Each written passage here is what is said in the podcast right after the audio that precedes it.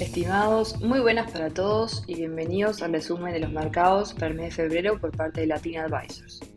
En febrero, las acciones de empresas de Estados Unidos tuvieron rendimientos negativos, tanto entre los principales índices como en la mayoría de los sectores pertenecientes al S&P 500. En el último mes, el mercado continúa tendencia con la que comenzó el año, aunque en este caso acentuado por invasiones de Rusia a Ucrania. El S&P 500 tuvo un rendimiento negativo de 3,14% en el mes, el Dow Jones 3,53% negativo y el Nasdaq Composite 3,43% negativo. El VIX alcanzó 30,15 al cierre del mes, nivel muy por encima del inicio del año y elevado en términos históricos. El único sector productivo del S&P 500 que tuvo un rendimiento positivo tanto en el mes como en el año fue el sector de energía. Esto se explica por el precio del petróleo, que con interrupción del suministro de Rusia al continente europeo generaría un déficit de oferta. Los sectores con peor rendimiento en el mes fueron el de comunicaciones, el inmobiliario y el de tecnología. A partir del inicio del conflicto armado entre Rusia y Ucrania, el mercado ha estado marcado por lo que sucedía en estos países. Previo al inicio del conflicto existía cierta duda de que realmente lo de Rusia fuera algo más que una demostración de poder. Una vez iniciado el conflicto y ante la situación actual, sigue sin estar claro cuál será el fin del conflicto. Putin se encuentra en una posición en la cual es difícil conocer cuál será su accionar. Avanzar más de la cuenta le traería sanciones más duras, pero retroceder también lo haría verse débil ante su círculo político cercano. Por el otro lado, OTAN aún no cuenta con la capacidad de involucrarse directamente en el conflicto e intenta reforzar la frontera entre Ucrania y Polonia. Mientras tanto, se han impuesto sanciones a Rusia para limitar el financiamiento del conflicto, por ejemplo, la exclusión del sistema SWIFT, restricciones al Banco Central y a las corporaciones dentro del país. El conflicto, junto con las sanciones, conllevan un impacto en la producción económica que abastece en Rusia y Ucrania. Los principales afectados son los mercados de grano y el petróleo, aunque este último no fue abarcado en las sanciones a Rusia. Pero también los activos de riesgo sufrieron caídas en el mes, principalmente las acciones características Growth. El Russell 1000 Growth cayó 4,23% y el Russell 1000 Value también cayó pero 1,35%. En el mes, las tasas de interés de los bonos del Tesoro americano subieron en sintonía con las expectativas de futura suba de tasas por parte de la Reserva Federal para mitigar el aumento de los precios en la economía. La tasa de interés a 10 años alcanzó los 2,04% en el mes, pero terminó 1,82%. El resto de la curva también tuvo el mismo comportamiento, aumentando en los primeros días del mes y cayendo al surgir el conflicto. El nodo de 2 años subió 26 puntos básicos y el de 10 años a 5 puntos básicos. En relación al mercado de renta fija, los bonos de alta calificación crediticia cayeron 1,12% en el mes y los de menor calificación crediticia cayeron 1,03%. En relación a los datos económicos del mes, el índice de precios relevantes para la Fed aumentó en línea con las expectativas, ubicándose la variación anual en 5,2% de enero de este año. Respecto a la actividad productiva, el PBI estuvo en línea con el esperado para el cuarto trimestre y la actividad productiva en el último mes mostró señales positivas. El PBI manufacturero fue de 57,5 versus 56 esperado, y el de servicios fue de 56,7 contra 53 esperado. En Europa, los principales índices de acciones mostraron rendimientos negativos influenciados por el conflicto entre Rusia y Ucrania y sus consecuencias. El índice Stock 600 tuvo una caída en el mes de 3,36%, cayendo 7,11% en el correr del año. A nivel de mercados, el índice que nuclea a las empresas de Alemania fue el más perjudicado, con una caída de 6,53% seguido por Italia a través del FTSE cayendo 5,21% en el mes, y el CAC 40, que representa el mercado francés, cayendo 4,86% en febrero. El único mercado que se presenta con un rendimiento positivo en el año es el inglés. El FTSE 100 cayó 0,08% en el mes y está 1% positivo en el año. El conflicto entre Rusia y Ucrania afecta principalmente a Alemania, pero a todo el continente general. Rusia es el segundo mayor productor de petróleo en el mundo, detrás de Estados Unidos, y la mitad de sus exportaciones se envían a Europa. Alemania obtiene 55% de su suministro de gas desde Rusia e Italia el 41%. Y en relación al petróleo, la situación es similar para Alemania, que obtiene cerca del 25% desde Rusia. Las implicancias de una menor oferta de petróleo y gas, junto con un conflicto bélico en el continente, llevaron a la corrección de los activos de riesgo y a la principal moneda de la región. Rusia, ante las sanciones impuestas, tuvo que incrementar la tasa de interés desde 9,5% a 20% para mitigar el impacto de la moneda local. Previo al conflicto, con 77 rublos sostenía un dólar y hoy se precisan 103,6, lo que significa una depreciación del 25% del valor de la moneda. El índice que recoge el mercado de acciones del país, que es el MOEX, cayó 30,02% en el mes y se encuentra 34,77% negativo en el año. En relación a lo mencionado anteriormente, el euro tuvo una caída en el mes frente al dólar, depreciándose 0,14% en el mes, acumulando 1,33% en el año. Los mercados de renta fija también cayeron en el mes. Los bonos de alta calificación crediticia retrocedieron 2,31% y los de baja calificación crediticia 2,82%.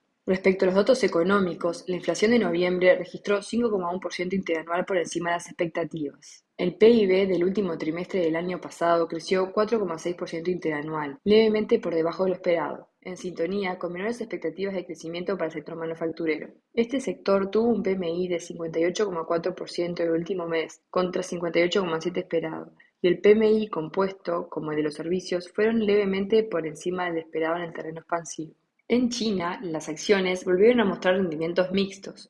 Los distintos mercados tuvieron rendimientos dispares. El Shanghai Composite mostró una suba del 3% en el mes, mientras que el índice de acciones Hong Kong, el Hang Seng, que nuclea muchas empresas de origen chino pero que cotizan fuera de este país, mostró una caída de 4,58%. El índice CSI 300, que nuclea las principales acciones en la Bolsa de Valores de Shanghái y la Bolsa de Valores de Shenzhen, subió 1,22% en el mes. A pesar de los rendimientos del mes, todos los mercados presentan rendimientos negativos en el correr del año. La divergencia entre los distintos mercados se fundamenta que el mercado de Hong Kong presenta mayor proporción de inversores extranjeros en el país. Entonces, ante correcciones globales, este mercado se comporta de manera similar al de los mercados desarrollados. China no ha condenado directamente la invasión rusa, pero ha incitado a la moderación de todas las partes. Este podría ser un momento crucial, ya que aparece en la escena como posible mediador del conflicto, aunque por la historia reciente aparece más alineado con Rusia. China no ha estado exento de los impactos del conflicto. Los elevados precios de la energía, especialmente después de la escasez de energía de este invierno, se espera que tengan un impacto moderado en la economía. Por ello, los principales analistas mantienen las proyecciones de crecimiento para el 2022. China es uno de los principales importadores de petróleo desde Rusia y junto con Estados Unidos liberaron reservas del petróleo para mitigar el aumento de precios. Respecto a los datos económicos, la actividad mostró una recuperación en el mes. El PMI compuesto fue de 51,2, mientras que el PMI manufacturero fue de 50,2, por encima del 49,9 esperado, y el no manufacturero fue de 51,6, en relación al 51,1 del mes anterior. Este dato da una señal positiva en un escenario en donde se pronosticaba cierta desaceleración en la economía. Todos los indicadores económicos se reportaban en terreno expansivo. La inflación en enero fue levemente inferior a la esperada, 0,9% interanual, y los precios al productor crecieron 9,1% por debajo del 9,5% esperado. El mes de febrero presentó resultados negativos para los mercados emergentes, exceptuando el mercado latinoamericano que tuvo un buen rendimiento en el mes. El índice de acciones de MSCI Mercados Emergentes tuvo un rendimiento negativo de 3% en el mes. El índice MSCI Asia cayó 2,40% en el mes y el MSCI Latam subió 4,73%. En el correr del año, el índice MSCI de mercados emergentes cayó 4,93%. El de Asia también cayó 5,45%, mientras que el MSCI de Latinoamérica subió 12,33%. Los resultados de los índices de acciones en Asia tuvieron un negativo general. Por un lado, como mencionábamos anteriormente, el Hang Seng chino tuvo un rendimiento de 4,58% negativo, el índice que recoge resultados de las empresas de India tuvo un rendimiento de 3,05% negativo y el índice de Singapur tuvo una leve caída de 0,23%. En Latinoamérica se destacan México y Brasil tanto en moneda local como en dólares. El IBOVEPSA subió 0,89% en moneda local y 3,49% en dólares, dado que real se apreció en el mes. En México, el MEXBOL subió 4% en moneda local y 4,66% en dólares, y tuvo un rendimiento positivo de 0,4% tras el inicio del conflicto en Europa. Chile, por su parte, cayó 0,15% en dólares y cayó también 0,31% en moneda local, moderando su nivel tras el muy buen mes de enero. Argentina, mediante el Merval, cayó 3,23% en pesos. El índice de monedas latinoamericanas subió un por ciento en el mes y las monedas de Asia se apreciaron 0,22%. La renta fija emergente tuvo un mes negativo en cuanto a rendimientos. Los bonos de grado inversor cayeron 4,62%, mientras que los de menor calidad que también cayeron 4,39% en promedio, llevando así el rendimiento en el 2022 a 6,31% negativo. A nivel general, la renta fija cayó 4,54%, 7,06 en el correr del año.